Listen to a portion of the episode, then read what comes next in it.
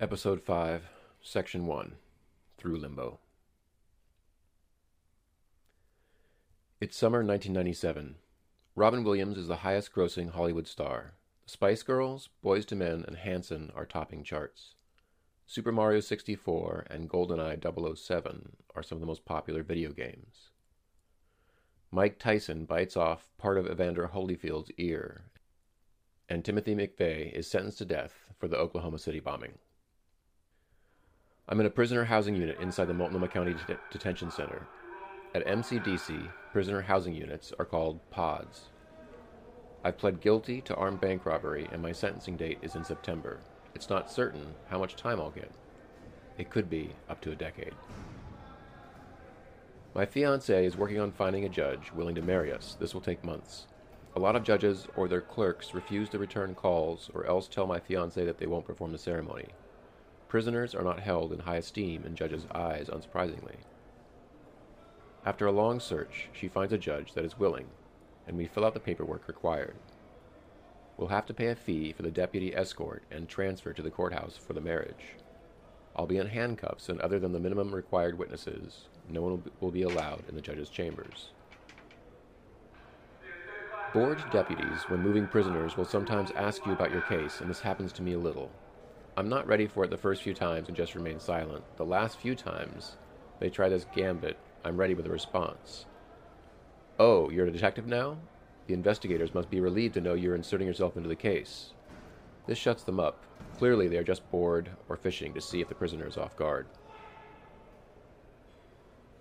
There are phones in jail, and I do my best to call my fiancée at least a few times a week. I like hearing her voice, and she visits once a week, which is good but phones will always be one of the highest stress points between prisoners in jail and prison. There's limited times you have to access phones. Prisoners are stressed, there's a line, and despite normally the rule of one call, then back in line, prisoners will look at the next person in line and calculate whether they can get away with ignoring or stirring them down while they make a second or even third call. It creates drama and tension and makes people angry. I skip the phone line some days and send letters regularly, just relating my day, make silly drawings and cartoons, sketch my cell, and ask about my fiance's life and week. Phone calls from jail and prison are often exploitative, profiteering rackets. In Kentucky today, a 15 minute phone call from prison costs $5.75. Prisoners and their families are being exploited by rapacious phone service providers. President Biden just signed into law the Martha Wright Reed just and Reasonable Communications Act of 2022, regulating the costs of calls from prisoners to their families. The law is named for Martha Wright Reed, a retired nurse who began fighting for prison reform after finding the high cost of staying in touch with her incarcerated grandson. The act allows the FCC to regulate the cost of in state telephone and video calls. In 1997, jail and prison had its own culture and its own slang. That's likely still the case today. I worked to learn the language and understand the culture while I was inside, going so far as to write out a prison slang dictionary while I was in there. I'll post that document in my Patreon. A lot of the language of incarceration is focused on violence, respect, sex, drugs, criminal acts, and prison bureaucracy. The language of incarceration also lays bare aspects of personality, People watching is a big part of prison and jail time, where you may spend years in close proximity to others. One prison phrase I learned was talking out your neck, which means saying something that you want to believe or want the listener to believe, but that's unlikely to be true. Another phrase, selling wolf tickets, describes when an incarcerated person starts loud talking or creating a scene to attract attention so as to prevent the conflict from escalating for example, attracting the attention of the guards or a broad cross section of prisoners so that if the other person gets violent, there's way too many witnesses. A guy I knew in prison would parody this move by saying to someone he knew well on the yard as a joke, No, I don't want to join your prison gang, in an overly loud voice. These phrases exemplify how prisoners tend to get skilled at reading people and their motives and parsing bullshit. I was transferred to the courthouse on the day my fiance and I were to be married. A transfer means belly chain and shackles, shuffling into the jail van, and a short hop over to the courthouse. I moved into holding cells under the courthouse until the time comes, a few hours later. The travel time itself was a few minutes compared with a couple hours of prep time, the jail making sure they actually have all their ducks in a row and prisoners ready for transport.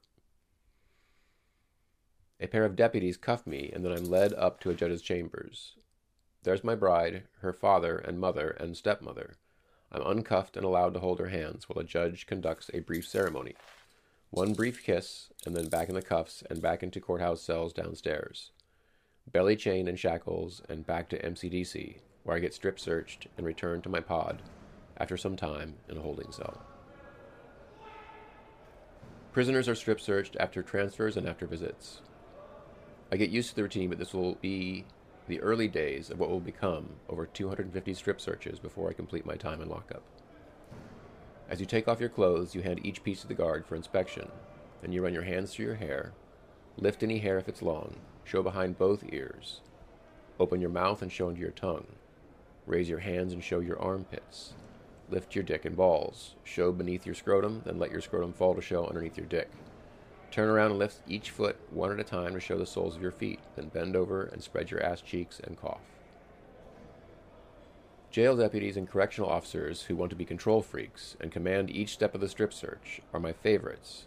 The veteran guards generally just let you walk through the routine and don't spend a lot of time on being, quote, in charge unless you skip steps. You learn a lot about your captors' mindsets while incarcerated. Prisoners spend a lot of time watching the people who guard them as well. My day of sentencing arrives. It's the fall now. Most of the prisoners who were here when I was processed back in the spring are gone, either released, sentenced, or transferred to Inverness, the work farm run by the county. I'm transferred from MCDC to the federal courthouse holding cells. U.S. Marshals escort me into the courtroom. A couple of the marshals briefly stop and remove evidence from the court and then return, shaking their heads and looking mildly pissed. These law enforcement officers appear more competent in comparison to the cops and deputies I had seen so far. My attorney found out afterward that the Portland police bagging evidence on the crime scene had missed one of the three spare magazines for my 9mm Browning that I had used in the bank robbery. A little last minute surprise in the personal possessions being returned to my spouse right after sentencing. The marshals confiscate the loaded magazine. I'm nervous. My spouse and I had asked friends and family for letters of support showing that I'm a member of my community and that people want me back after my sentence is complete. We were able to collect a number of supporting statements and letters. Before 1984, federal judges had wide latitudes on sentencing, so wide, in fact, that the feds reformed sentencing with sentencing guidelines. Basically, a chart where you plug in the offense and various factors, and it gives you a sentencing range. To prevent radically different and often racially biased sentence differences, guidelines only gave the judge limited upward or downward departures. Most of the rest was a formula. At sentencing in October of 1997, I made a statement where I apologized for my actions. Showing contrition would improve my sentencing. I was well aware of how my actions had harmed my now spouse and my own future, had impacted my family members. Pointing a loaded gun at a bank teller wasn't something I was proud of at all. I had a better idea of how dumb I had been. I don't really have much contrition or sympathy for Wells Fargo, or the cops particularly, but also wasn't about to make a scene at my sentencing or rant about society and add time on my sentence. The judge gave me 76 months in federal prison, six years and four months. I was also required to pay $5,000 in restitution. In federal prison, if you make it through the year without any new beefs, meaning without any new criminal charges and without any serious infractions of prison rules. You receive 54 days of what's called good time. This meant you could take 54 days out of every year off your sentence.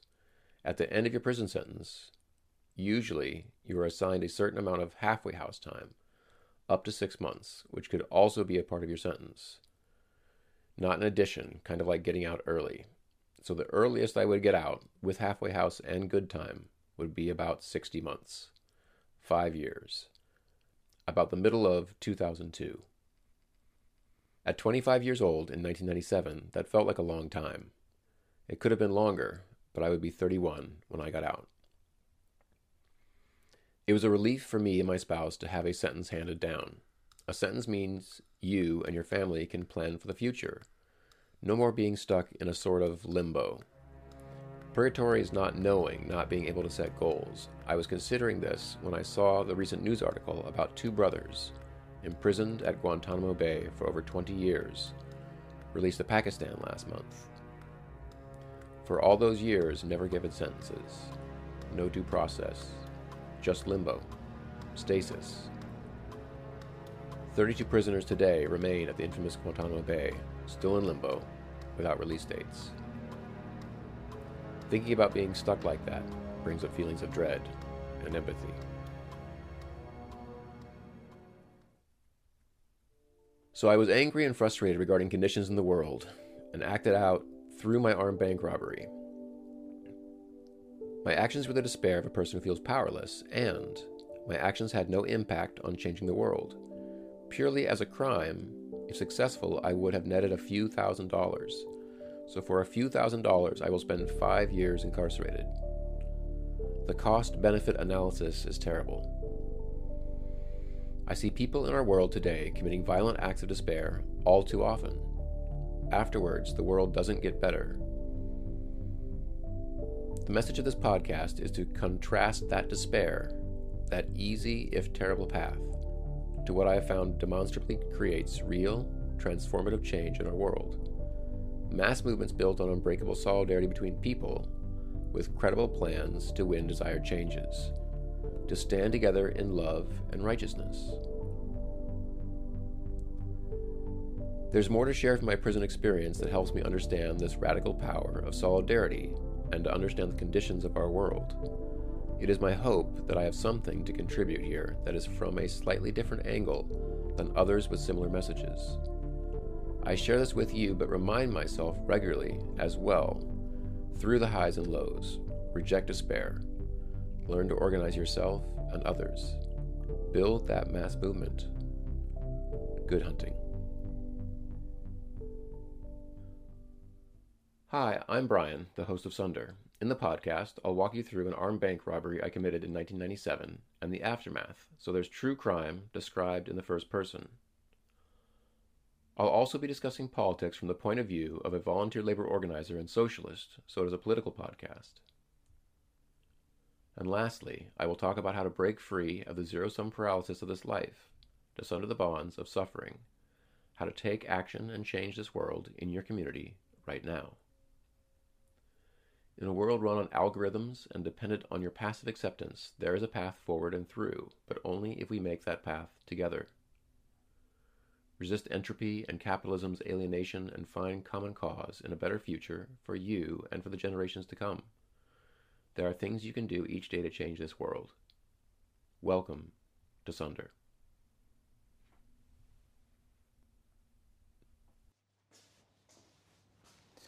Peace. My name is Yasiin Bey, and I'm here today to demonstrate the standard operating procedure for force feeding detainees at Guantanamo Bay. Good morning.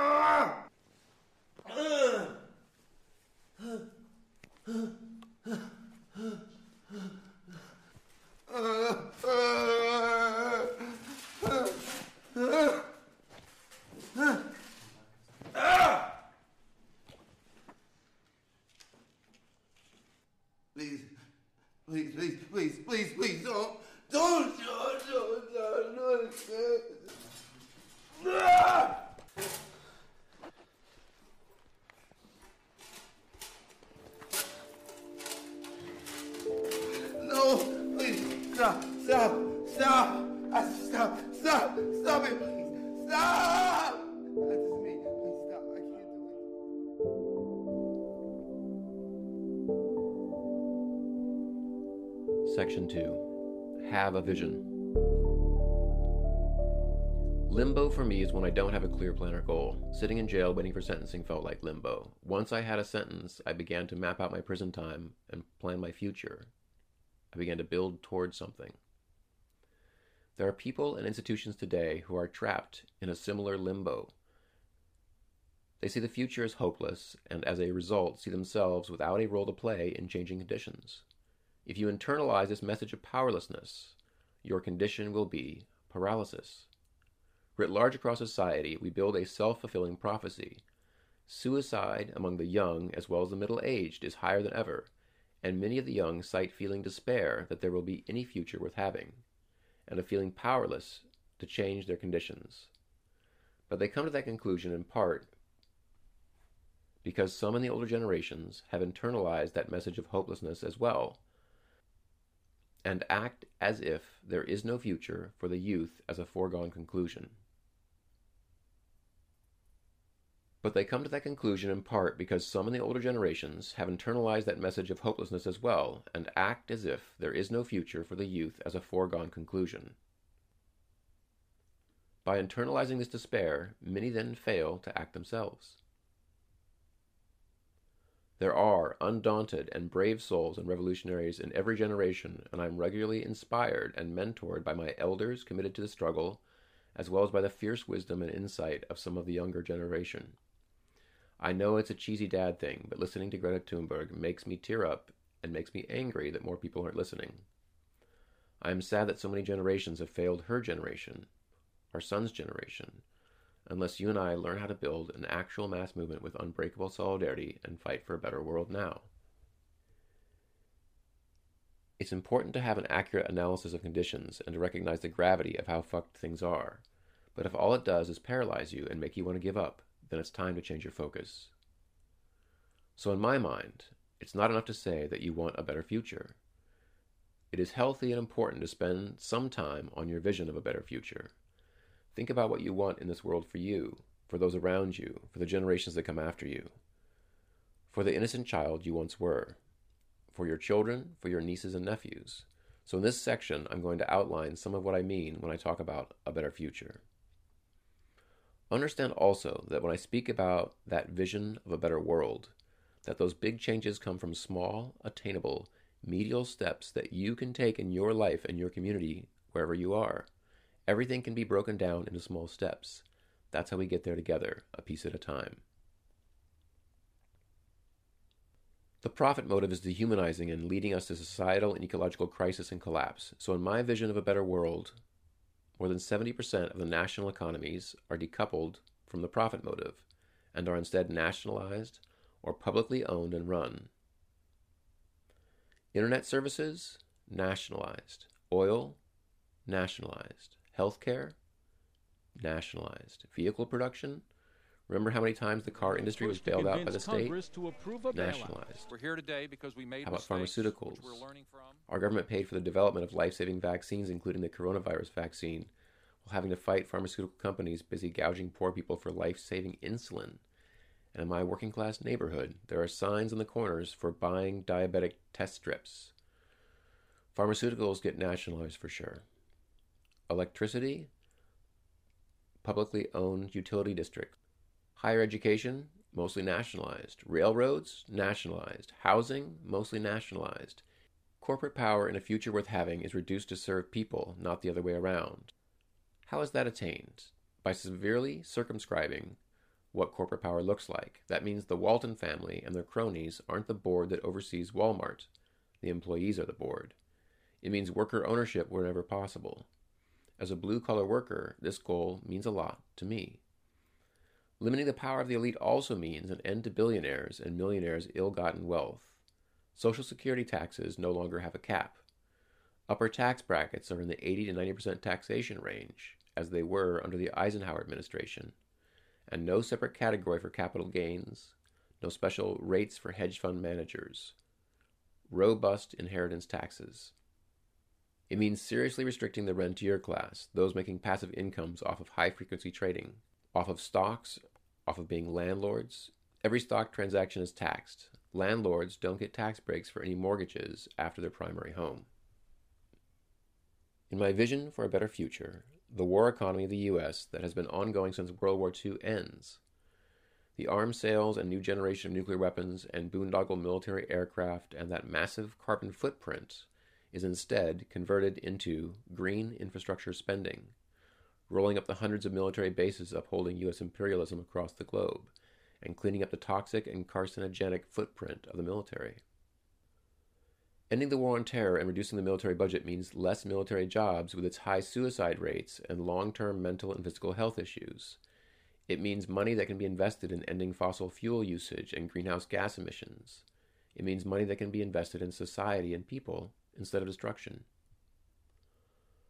All that wealth is redirected into society to make conditions better for everyone, instead of eight billionaires buying super yachts, building penis rockets to space, and owning as much wealth as half the world population. That reclaimed wealth is invested in infrastructure, in an end to fossil fuels, in energy conservation, in education, healthcare, public transportation, tree canopy, and livable cities real, tangible public goods that transform lives of desperation into lives of growth and community. As healthcare is nationalized and made free at the point of use, paid for through taxes, this changes U.S. society massively, saving trillions in costs while also saving over 60,000 lives each year. Decoupling healthcare from the job you hold frees both employers and workers. We are not today in a world of scarcity, instead, we are in a world of wasteful overproduction. Britain imports nearly the same amount of dairy that it produces for export instead of providing for the people where they are. This creates a lot of economic activity to serve as profit at the expense of the environment and the actual needs of people. So, in my vision for a better future, no more pears grown in Argentina, shipped to Thailand for packaging, and then shipped to Philadelphia to be sold. Overproduction is rampant across the world, in a brave future, we find all examples of overproduction and tax such activity aggressively to make it not profitable at any scale. In a better world, manufacturing is more geared for essentials and is regional to reduce distances of moving materials.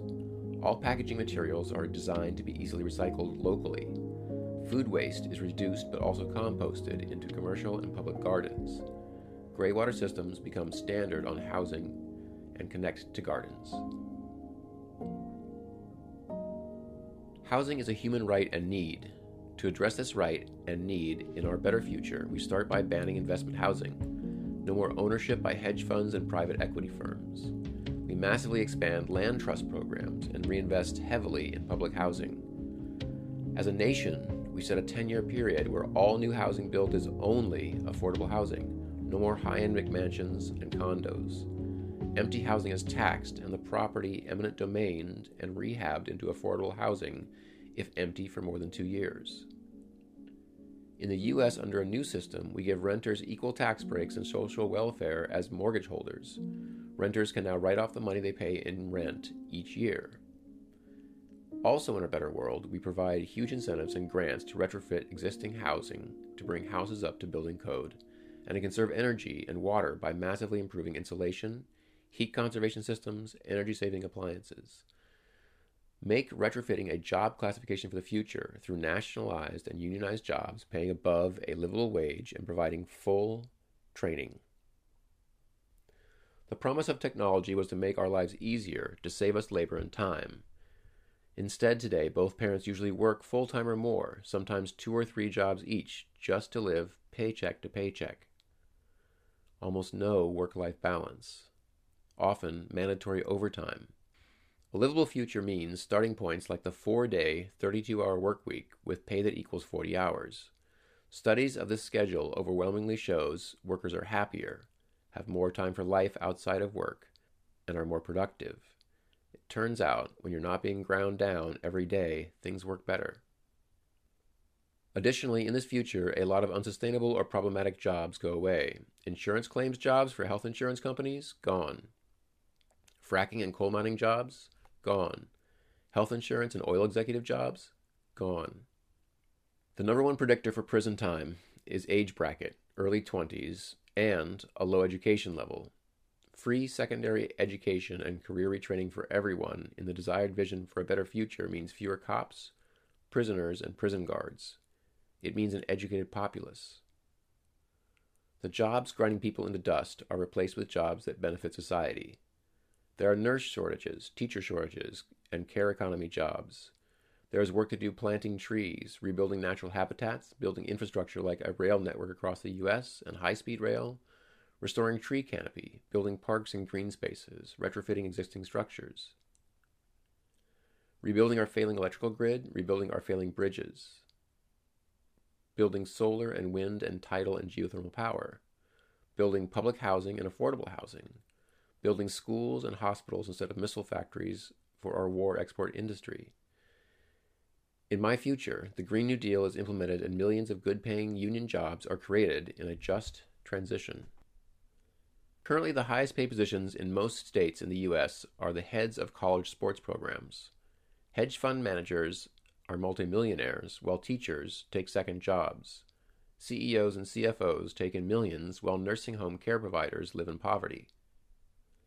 In a brave future, careers like nurses and care providers, teachers and grocery store workers, train operators and bus drivers, firefighters and EMTs, librarians and waste recyclers are prioritized and well rewarded. In the same way the New Deal hired poets, playwrights, musicians, and artists. In a better society, we fund people willing to tell a story of how diverse peoples came together in solidarity to make a better and livable world. Our media focuses on the solidarity and purpose and public good created by these essential workers together. The fairness doctrine regarding media is reinstated, helping break up monopolies within media and refocus reporting. A Brave Future prioritizes plant and fungus proteins as the new centerpieces of our food culture, and animal proteins are deprioritized. Factory farming is reduced through heavy regulation and taxation. Methane taxes on cattle production, the largest source of greenhouse gases in agriculture, are set and raised over time. As often as possible, public schools have food gardens, orchards, and make a connection between the soil and the food we eat. During the historic 2019 Los Angeles Unified School District teachers strike, education sector workers and community members fought for and won more green spaces and gardens for students. In a livable and winnable future, numerous community gardens are built and maintained through federal, state, and local funding. Food not lawns becomes a mantra in the suburbs, with gardening appropriate to the local climate and water conservation techniques as a standard. Permaculture gardens, diverse and complementary garden planning that moves us away from monoculture practices are built and maintained at every college and university. Corporate land and resource holdings are reduced through eminent domain taxation and land back programs that move the majority of wild lands into trusts controlled by indigenous tribes. The tribes' roles as land stewards are expanded, and the sovereign tribes are paid for leasing rights or for keeping carbon in the ground in the case of forests. Public transportation is prioritized. High speed rail networks between major regions, expanded and free public transportation into metro areas. The carbon footprint of producing 80 million new vehicles each year rapidly goes down as the need for private vehicle use for commuting to work is reduced. Internet, electricity, libraries, post offices, parks, these become explicitly public goods run by the public and not for extracting profit. Postal banking is established, and the too big to fail banks broken up and taxed for their private profits. Voting by mail is set up nationally, with Election Day as a national holiday focusing on enfranchisement rights and voting history. Gerrymandering is outlawed federally and redistricting done equitably. Parenting in this desired future is valued and supported. Generous paid family leave for parents when a child is born, free childcare paid for through general taxes, and household work communalized and or heavily subsidized. In the future I envision, the carbon economy will be replaced by a renewable economy. We stop producing greenhouse gases and plant billions of trees. We keep carbon in the ground, in the soil, in the forests, instead of in the atmosphere. There's a ton of areas to cover in such a world spanning vision. I've missed whole critical categories in envisioning a more just, equitable, and livable world. But what I've described here is a good start, just as long as the broader vision can inspire one to take bite sized, winnable actions locally to be a part of a larger change. Don't accept the failure of the human species because of lack of vision. We can create a better world. We can stand up the existing power structure and change conditions. Pick an arena of change and commit today.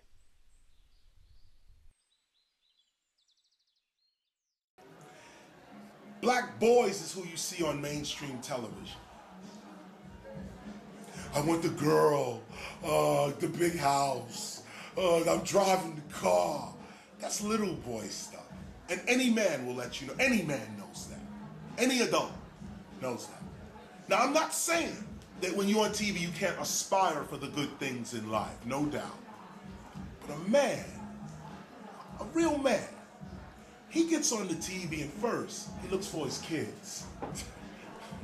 Let me make sure my kids ate today. Are they clean today? Did they learn something today? Uh, are they protected today? Before I can even talk to you, is my kids good? It's a man. Is my woman good? Is she feel? Is she empowered? Does she feel like she can breathe? Is she expressing herself? Does she feel loved? What's my woman doing? Most of the rappers you see on TV, they have no woman in their life. They have little girls who are only interested in little boys. So they play little girl, little boy games. I want the guy with the car. That's a little girl, a little boy. I can't argue with that. Leave all that over there. Okay, there's a little girl, little boy arena that rappers play into.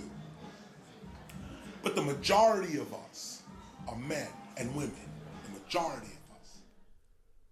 Section 3 Life at Home. There's an important area of struggle that can be too easily overlooked, and that is in the home. There's work to do to bring equality, solidarity, and empathy into the place where you and your family live. There's also a balance to uphold if you spend all your time fighting for a better world only to alienate yourself from your loved ones. Then what kind of life are you living? People in partnership often make it possible for their counterparts to perform a work role or meet requirements of a schedule that they could not manage alone. The success of the partner may be built on their relationship providing support. Valuing and sharing the labor required to maintain a family is a part of this. I spent many years preparing dinner and doing grocery shopping, Ms. Sunder preparing breakfast and lunches, getting our son off to school. I fold laundry, do a fair amount of cleaning of dishes, and some of the housework. Ms. Sunder does a fair amount of dishes and housework, garden planning, and has over the years taken more of the lead with school and bills. Because of our schedules, I was able to support our son for a couple of years of intense therapy specifically for people on the autism spectrum. He now has his own roles in supporting the household. Having a child changed my life. It meant awkwardly shifting from a more self centered mindset to being a father of a child. While I was serving my time, Ms. Sunder and I planned to have a child or children after I was released. When I took a parenting class in prison, there were still years left of my sentence. I knew that if I became a father, I would want to do some things differently from my parents. The biggest lesson in the class for me to internalize was that children are inherently needy. That is their nature. This insight for me was important as I tended to be ashamed of my neediness as a child and as a human. Becoming a father was grounding, a clarifying recognition of a bigger world outside myself and an emphasis on what has value in this brief life. When our son was born in 2004 with developmental delays related to his premature birth, that need was intensified. When he struggled profoundly in preschool and then kindergarten and went into special education, that role of providing for the needs of another was deepened. Often parenting our non neurotypical child kicked our asses, I had a lot to unlearn and a lot of growing to do to improve my parenting and to work on my partnering with my spouse. The experience of parenting a non neurotypical child also tends to push you to drill down to what matters, the essence of this life. What's actually important. Not a special insight or anything, just moments of stark assessment and seeing things laid bare. Friends who are parents of neurotypical kids want the same things ultimately for their children to be happy adults. All the rest is just variations. All the toys and possessions are ephemeral. Seeing our son struggle in this life and world and seeing his needs too often not met by his underfunded schools crushed my heart. Knowing the rate of extreme violence by the police against autistic and non neurotypical people further galvanized us as parents to fight for better conditions and treatment.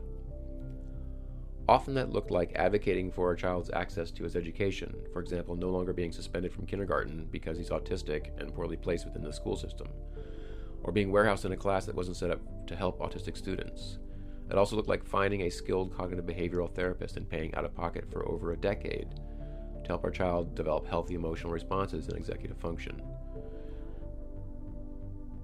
Naturally, we fight for our son to have something approximating a decent childhood and to be able to be an adult with agency.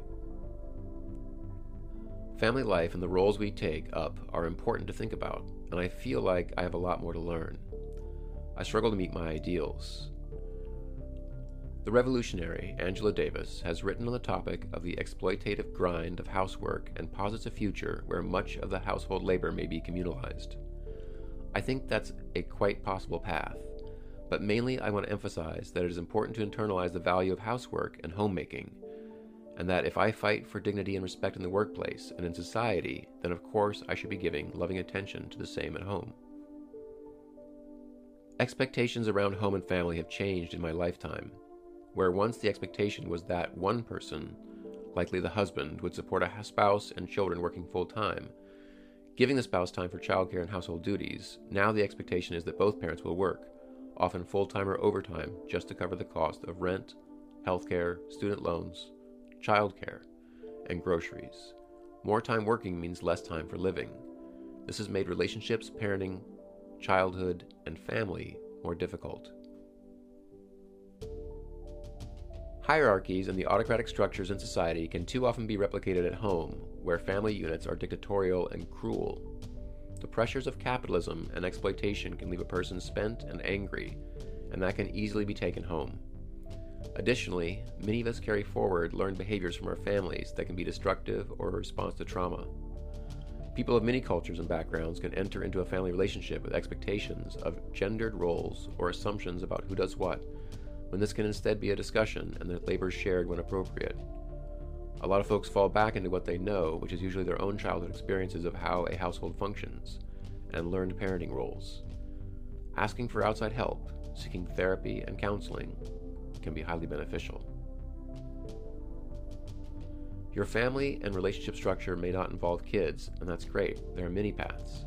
In your struggle for equity at home, this may be your work, being kind to yourself and your loved ones, and your larger community, Thoughtful and kind friends make a huge difference in your life, in the same way thoughtless and cruel friends can massively damage your life. Be a thoughtful and kind friend.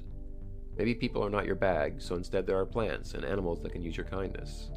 A number of revolutionary thinkers emphasize the importance of bringing pleasure and joy into the fight for a better world, to bring joy and pleasure into your personal life into the larger societal struggle, instead of a grim slog.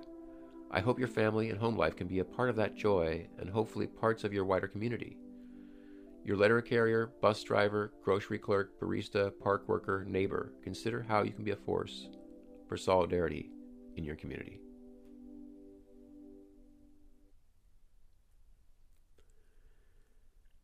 The next episode of Sunder continues to move the narrative forward. In episode 6, I'll discuss starting my prison time, the carceral state, and I'll talk about participating in prison food strikes. Subscribe and catch the whole tale. There's more to this story of bank robbery and politics and taking action in a troubled world. You can help by rating and reviewing the podcast. Send a link to the podcast to a friend. Sunder is written, edited, and produced by Brian Denning. The theme song is by Holy Sons. You can contact Sunder at podcastsunder at gmail.com. Support the work being done here by subscribing on Patreon even better, become a dues paying, participating member of your local DSA chapter. You have the ability to change this world. Good hunting.